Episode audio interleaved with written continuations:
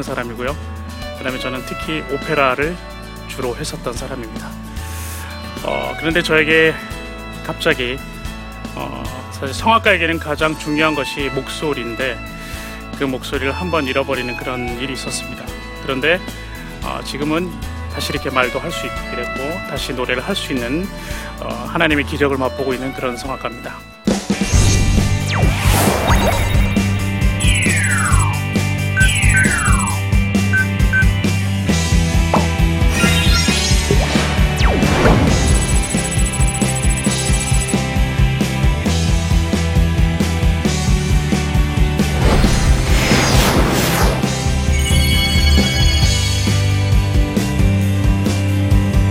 어느 순간 저는 노래를 할 수 없게 됐어요. 어, 한참 소위 말하는 한참 잘 나갈 때였습니다. 어, 제가 어렸을 때부터 노래를 했고 그 다음에 음악 대학을 갔고 그 토스카라는 오페라가 있어요. 거기에 카바라도시라는 그 역할을 맡아서 제가 처음으로 유럽에서 헝가리에서 데뷔를 했어요. 데뷔를 하고 나니까 여기저기서 이제 저에게 콜을 하는 거예요. 우리와도 함께 함께 합시다. 이렇게 뭐 극장에서 이렇게 콜이 왔어요. 그래서 그렇게 공연을 시작하고 무대에서의 어떤 저의 꿈, 제가 가지고 있던 그 꿈을 그렇게 하나 하나 하나 만들어 가고 있었어요. 우리 극장에서는 뭐 그래도 나름 제일 잘 나가는 테너였습니다. 그래서 제일 어, 중요한 역할의 테너 역할들을 맡아서 하기 시작했습니다. 어, 테너들이 하기 어려운 그런 레파토리를 저는 소화를 해냈어요. 이태리 오페라에서도 유명한 일트로바토레 뭐 이런 여러 가지 있어요. 뭐 어, 라보엠도 있고 이런 것들 그런 어려운 오페라들을 이제 해내니까 굉장히 극장에서는 저를 좋아하기 시작했습니다. 그러던 어느 날 제 공연이 끝나고 잠깐 그 다음 공연을 준비하기 위해서 한 일주일 정도 텀이 있었어요. 목소리가 좀 이상했어요. 왜 그러지? 저는 감기 정도 걸렸다고 생각했어요. 그 감기약 정도 처방, 받으려고 병원을 갔습니다. 그러니까 우리 극장하고 연결되어 있는 그 주치의가 있는 병원이에요.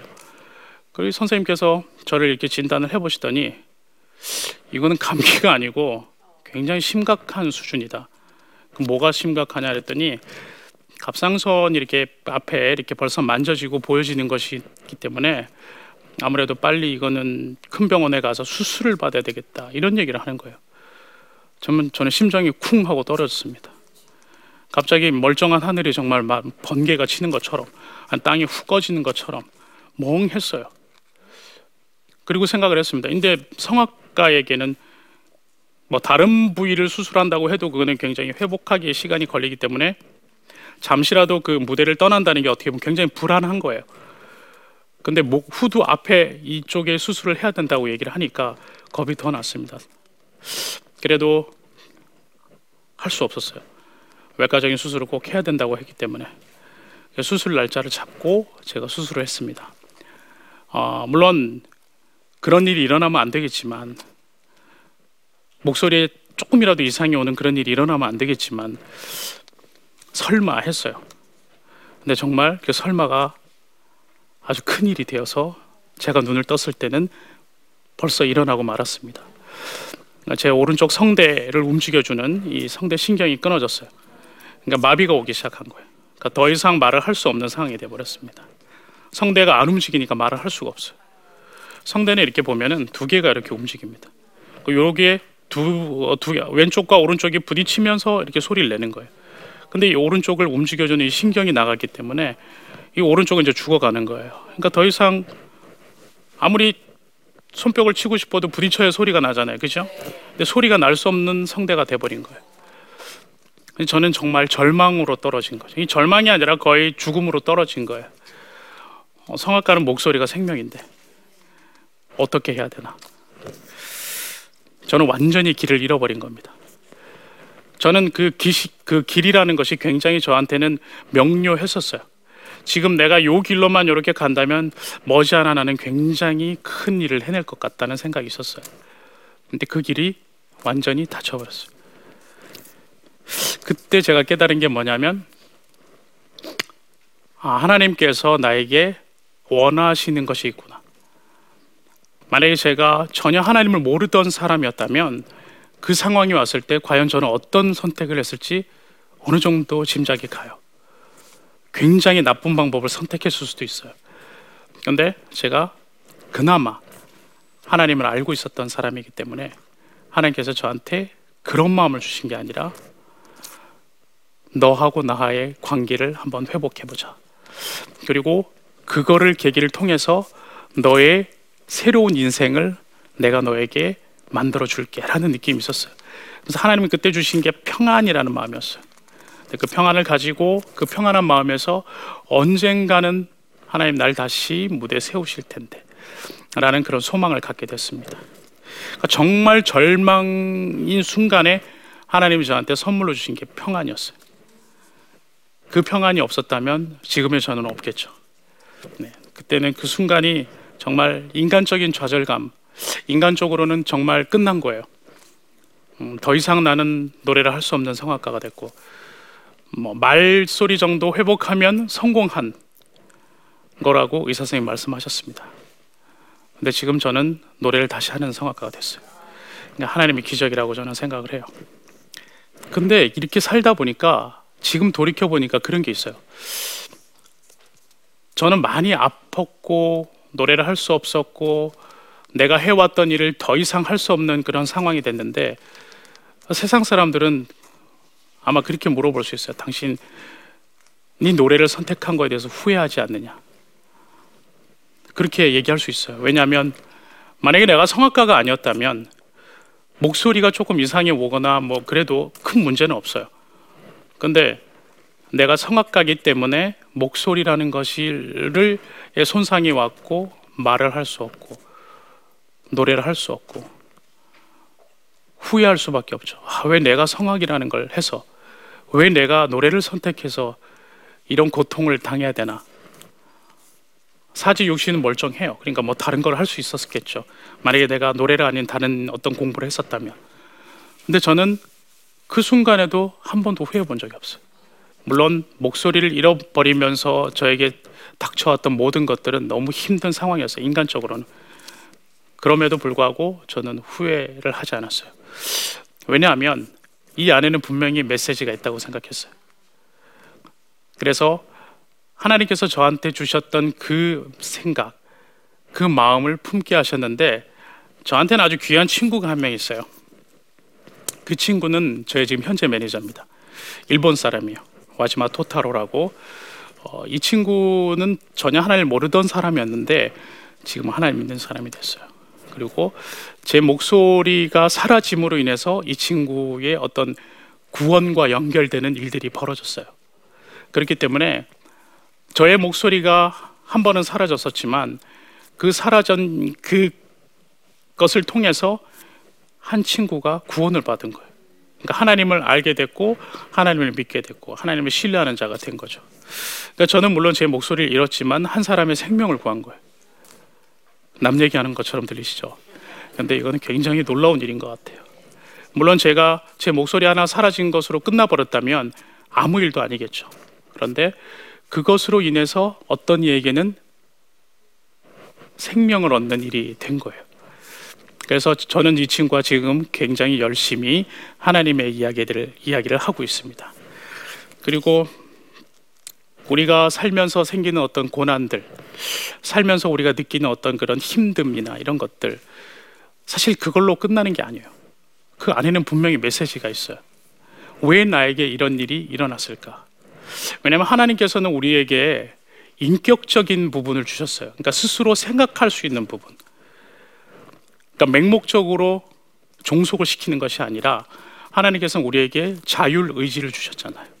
그러니까 내가 하나님을 믿고자 하는 그 내 마음이 있어야 되는 거예요. 어떤 사람들은 왜 당신한테 그런 일이 안 일어났을 수 있게 하지 않으셨을까요? 하나님께서 뻔히 알고 계셨을 텐데 왜 나에게 그런 일이 일어나게 아니, 그런 일이 일어나지 않도록 막지 못하셨을까요? 하나님 모르셔서 그런 건 아니에요. 하나님 분명히 알고 계셨어요. 제가 그런 병이 몹쓸 병이 있었을 것이고 그로 인해서 목소리가 잘못될 수 있다는 거 알고 계셨어요. 그럼 미리 나한테 사인을 주셨을 수도 있어요. 그런데 하나님 하나님은 저에게 자율적으로 그걸 놔두시는 거예요. 그러니까 그 안에서 제가 스스로 깨닫게 하시는 거예요. 그게 그게 진정한 믿음인 것 같아요. 음, 내가 너에게 무슨 일이 일어날 건 알기 때문에 그거를 미리 차단시켜주고, 내가 너가 분명히 가다 넘어질 거 아니까 미리 그거를 그 뭐랄까 걸림돌을 없애주고 이게 아니에요. 하나님은 그런 걸 하시는 분이 아니에요. 하나님 우리에게 너가 나를 어떻게 믿을 것인지, 너가 나를 어떻게 순종할 것인지, 너의 의지대로 나의 나의 믿음을 너가 믿는 믿음을 나에게 보여줘요. 그래서 우리에게 일어나는 일이 어떻게 보면 상당히 말도 안 되게 답이 안 나오는 왜 나에게 이런 상황이 이럴 때가 있어요. 그런데 하나님은 그걸 지켜보시는 거예요. 그 안에서 저의 행동으로, 나의 믿음으로, 나의 자율적인 것으로 그것을 하나님의 생각에 맞게끔 해결해 나가는 것을 원하시는 거죠. 제가 두 번째 수술을 받으러 일본에 갔었어요. 어, 목소리 성대 수술 이제 이 수술을 받기 위해서 어, 완전히 무너져 있는 오른쪽 성대를 이제 바로 세우기 위해서 수술을 받으러 일본에 갔었어요. 그래서 선생님을 만났습니다. 저를 수술하신 선생님을 만나 뵙고 어떻게 수술을 할 것인지 얘기를 듣게 됐어요. 어, 그때 저를 수술하셨던 선생님께서 연세가 77이셨어요. 그래서 저는 그 선생님의 손만 쳐다봤어요. 혹시 떠시나? 떠시면 안 되잖아요. 그래서 그래서 악수를 했는데 선생님 손이 너무 힘이 좋으셨어요. 그래서 아 괜찮다. 역시 하나님이 잘 준비하신 것 같아요. 그러면서 이제 수술 날짜를 잡게 됐고 제 매니저와 함께 이제 그 오사카로 나오면서 제가 이런 얘기를 한 적이 있어요. 모르겠어. 왠지 나는 병에 내가 걸렸던 것이 오히려 나에게 더 행복한 일인 것 같아. 이런 말을 했었어요. 그때 그 친구는 그 말을 너무 감명 깊게 들었는데 그게 진정한 의미를 잘 모르고 있었던 거예요. 그게 뭐냐면 만약에 내가 예전의 목소리를 가지고 그대로 쭉쭉 달렸다면 전혀 하나님하고 상관없는 삶을 살았을 것 같아요. 근데 하나님께서 한 번 스톱 시켜 주신 거예요. 그러면서 다시 생각하게 하신 거예요. 그래서 그것이 하나님이 나를 스탑 시켜 주셨기 때문에 제가 그걸 깨달은 거잖아요. 그래서 제가 병난 게 훨씬 더 행복한 일이다라는 뜻이었어요. 그 의미를 이제 제 매니저는 알고 있습니다. 그도 이제 하나님 믿는 사람이 됐기 때문에 그 의미를 정확하게 알고 있어요.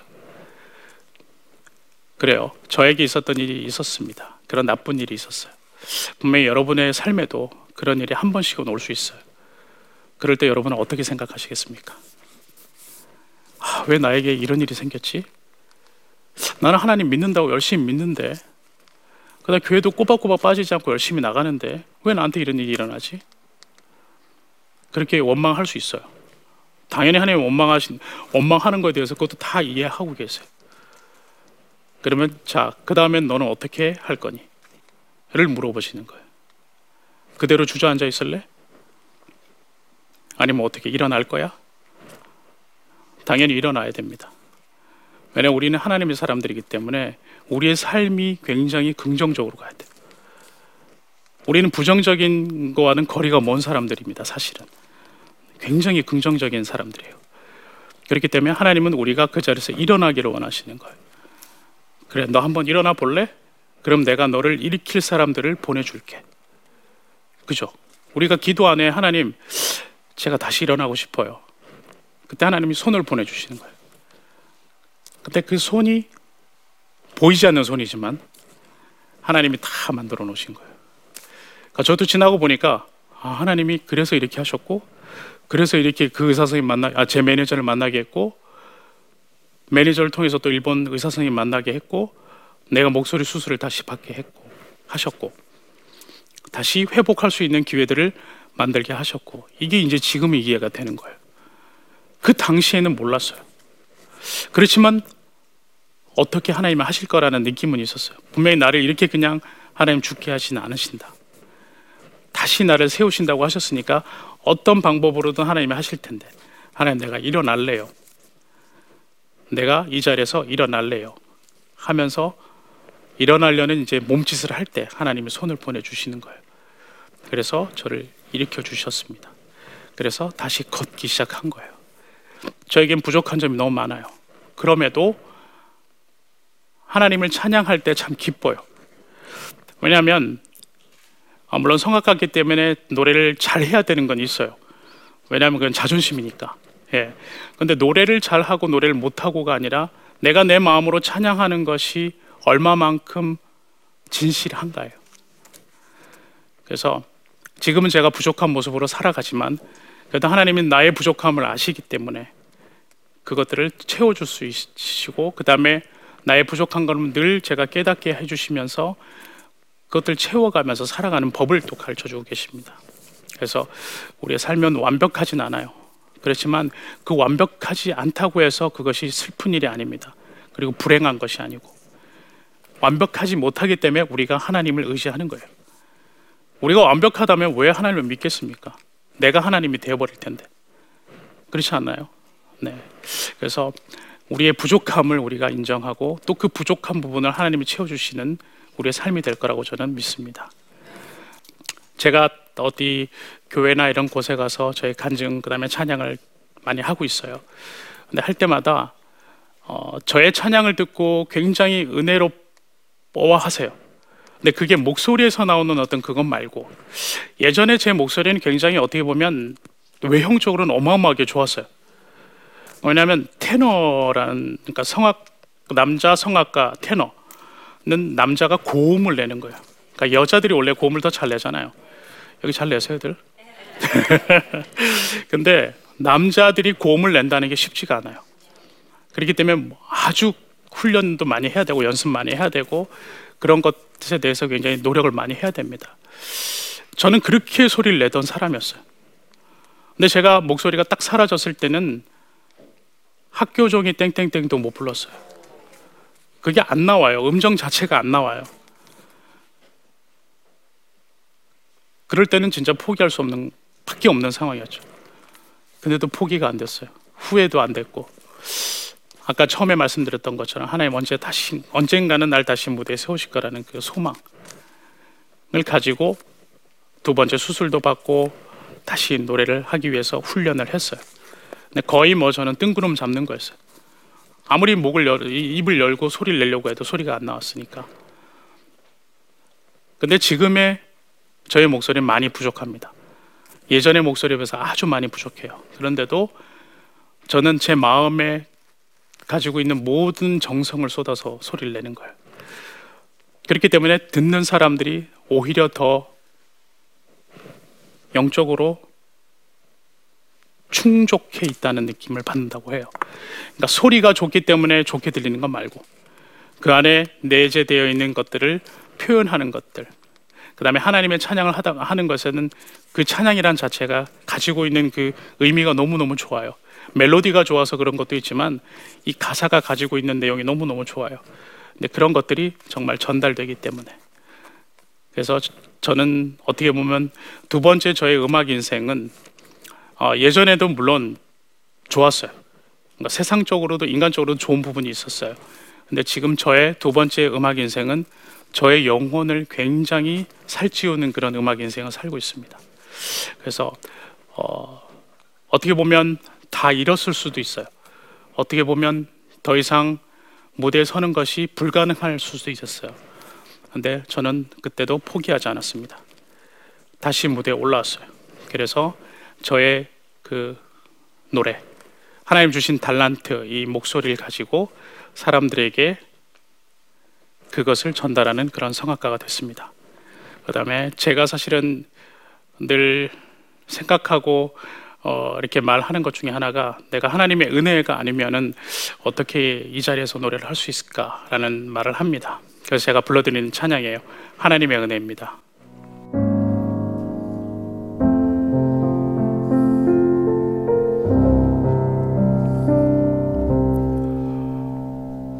나를 지으신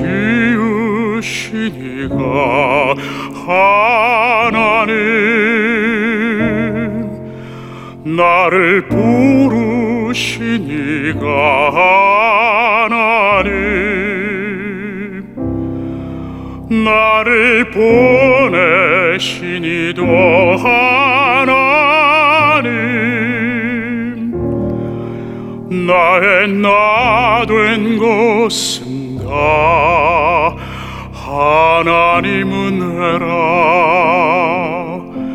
나의 달려갈 길 다가도록. 나의 마지막 호흡 다하도록. 나로 그 십자가 본게 하시네 된 것은 다. 하나님 은혜라. 한량 없는 은혜 갚을 길 없는 은혜 내 삶을 애워싸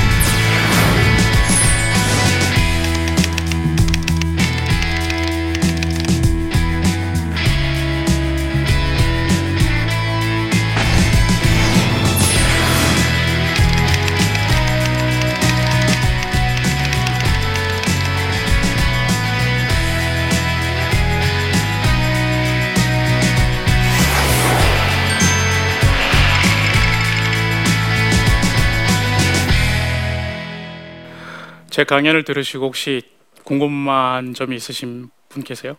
어, 일본에서 수술 받으셨는데 그 집도하신 의사 선생님이랑 아직까지도 교류를 아아그 관계를 유지하시는지에 대해서 궁금합니다. 그리고 또 어, 지금 성대 상태는 어떠신지요? 네. 어, 물론 저를 수술하셨던 그 선생님과는 지금까지도 계속 어, 제가 일본에서 무대 설 때마다 오시고요. 그다음에 제가 노래하는 그 일본에서 노래하는 그런 곳에는 늘 오십니다. 그래서 사실 연세가 많으신데도 어, 선생님께서는 그 와서 보시면서 굉장히 뭐랄까요? 어, 좋아하세요. 왜냐하면은 어, 그 선생님께서는 이 목소리를 처음으로 그 수술하는 방법을 만드신 분이에요. 그래서 이 수술법이 전 세계 의사들이 지금 다 사용을 하고 있습니다. 그래서 이 선생님께서 어떻게 보면 어, 본인의 어떤 그 어, 의사 생활, 그 다음에 수술한 모든 역사적으로 봤을 때 최고의 걸작품이 아닐까라는 생각을 아마 하실 거예요. 왜냐하면 물론 이게 인간적인 어떤 수술 방법이죠. 근데 의사들이 가지고 있는 어떤 그런 생각은 기적이라는 것은 안 믿어요. 사실은. 왜냐하면 과학자들은 데이터에 나오지 않는 것들은 믿지 않습니다. 근데 그게 나쁜 건 아니에요. 근데 우리는 그 외의 것은 하나님이 하시는 거예요. 그러니까 저는 사실 처음에 제가 수술을 할 때도 어, 선생님께서는 그렇게 말씀하셨어요. 본인이 할 수 있는 최고의 어떤 어, 이때까지 해왔던 모든 것들을 집약해서 어, 최선을 다해서 내가 수술을 할 것이다. 그러나 당신이 처음에 예전처럼의 목소리를 기대하고는 이 수술을 하면 안 된다. 이렇게 말씀하셨어요. 그래서 제가 알겠습니다. 그리고 제가 속으로 이렇게 얘기했어요. 다음은 나머지는 다 하나님이 하십니다. 그러니까 어, 그 모든 것의 끝은 하나님 만드시는 거기 때문에 이 의사 선생님의 손을 빌려서 저를 수술하신 거예요. 아, 그래서 이 선생님과는 지금 계속 계속 연관이 되어 있고요. 제가 그 아까도 말씀드렸지만 연주하는 곳에 늘 오시고 그 다음에 보시면서 어떻게 소리가 계속 좋아지고 있는지. 어, 사실 저는 예전에 그 수술 바로 받고 나서는 어, 음정이 이렇게 오선지 안에 이 음정 내는 것도 굉장히 힘들었어요. 그리고 어, 저의 어떤 이 그 이야기 샘플은 어, 전 세계 이비인후과 의사들이 다 공유하고 있습니다. 그래서 아주 좋은 그 데이터죠. 하나의 샘플이기도 하고. 그런데 저는 사실 목소리가 어, 회복이라는 것이 아직까지 회복이 되어가고 있는 과정이고 어, 아까도 말씀드렸지만 성대가 이게 두 개가 부딪혀서 나는 소리예요. 근데 성악가들은 이 두 개의 일반적인 성대보다 더 힘이 있어야 돼요. 그 다음에 더 이렇게 울림을 만들 수 있을 만큼의 그 강함이 있어야 돼요. 호흡도 물론 마찬가지고. 근데 이런 것들이 저는 지금 최고의 어떤 제가 컨디션을 가지고 할 때도 50%가 채 못 돼요. 왜냐하면 반쪽밖에 쓸 수가 없으니까. 그래서 어, 그렇지만 그래도 처음에는 어, 음정 하나 내는 것이 굉장히 힘들었거든요.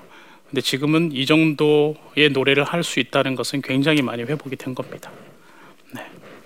음, 어떻게 보면 더 이상 갈 곳이 없을 때 분명히 하나님께서는 사방이 이렇게 막혔을 때가 우리 있잖아요. 사방이 막혔어요.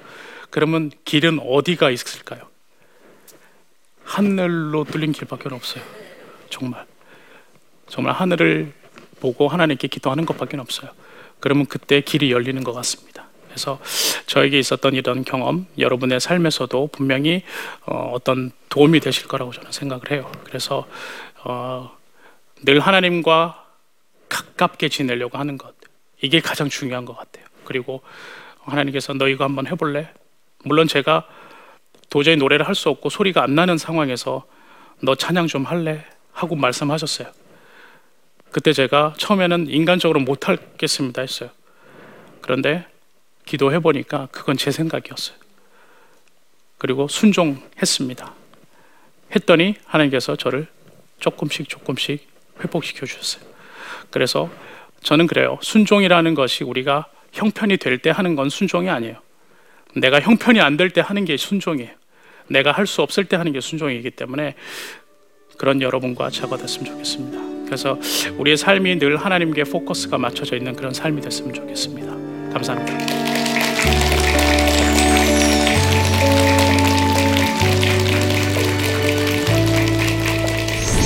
여러분 안녕하세요. 한국 청소년 활동 진흥원 이사장 신은경입니다. 크리스찬의 삶의 지표 역할을 하고 있는 나침반 프로그램이 개편을 맞아서 새로운 모습으로 여러분을 찾아가게 되었습니다. 그 첫 번째 순서로 저와 만나시게 되겠는데요.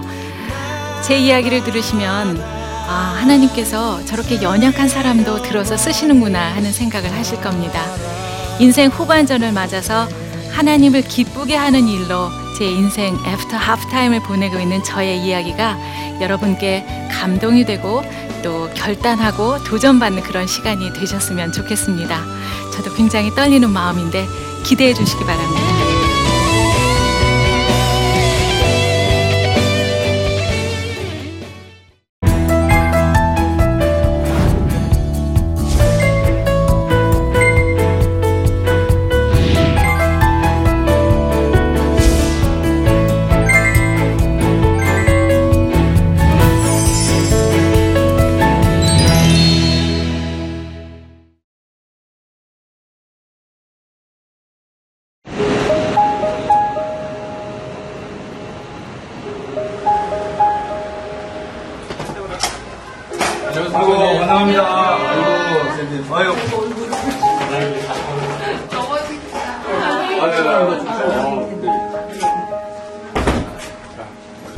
중국이라는 곳은 우리의 신분을 드러내면 안 되는 곳이잖아요. 근데 너무 외로웠던 거예요. 같이 대화는 안 되지만 필요한 말동무? 예, 그러한 심정이었던 것 같아요.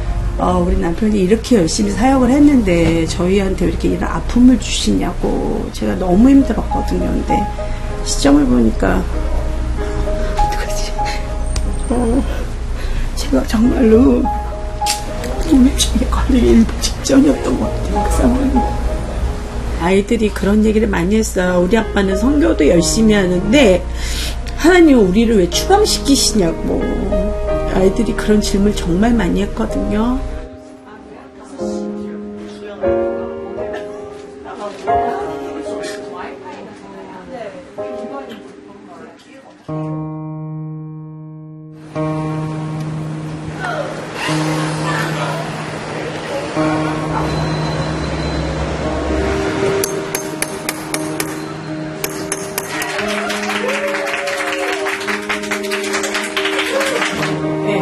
하나님께서 저희들하고 하늘 배냥이. 지구촌 만상에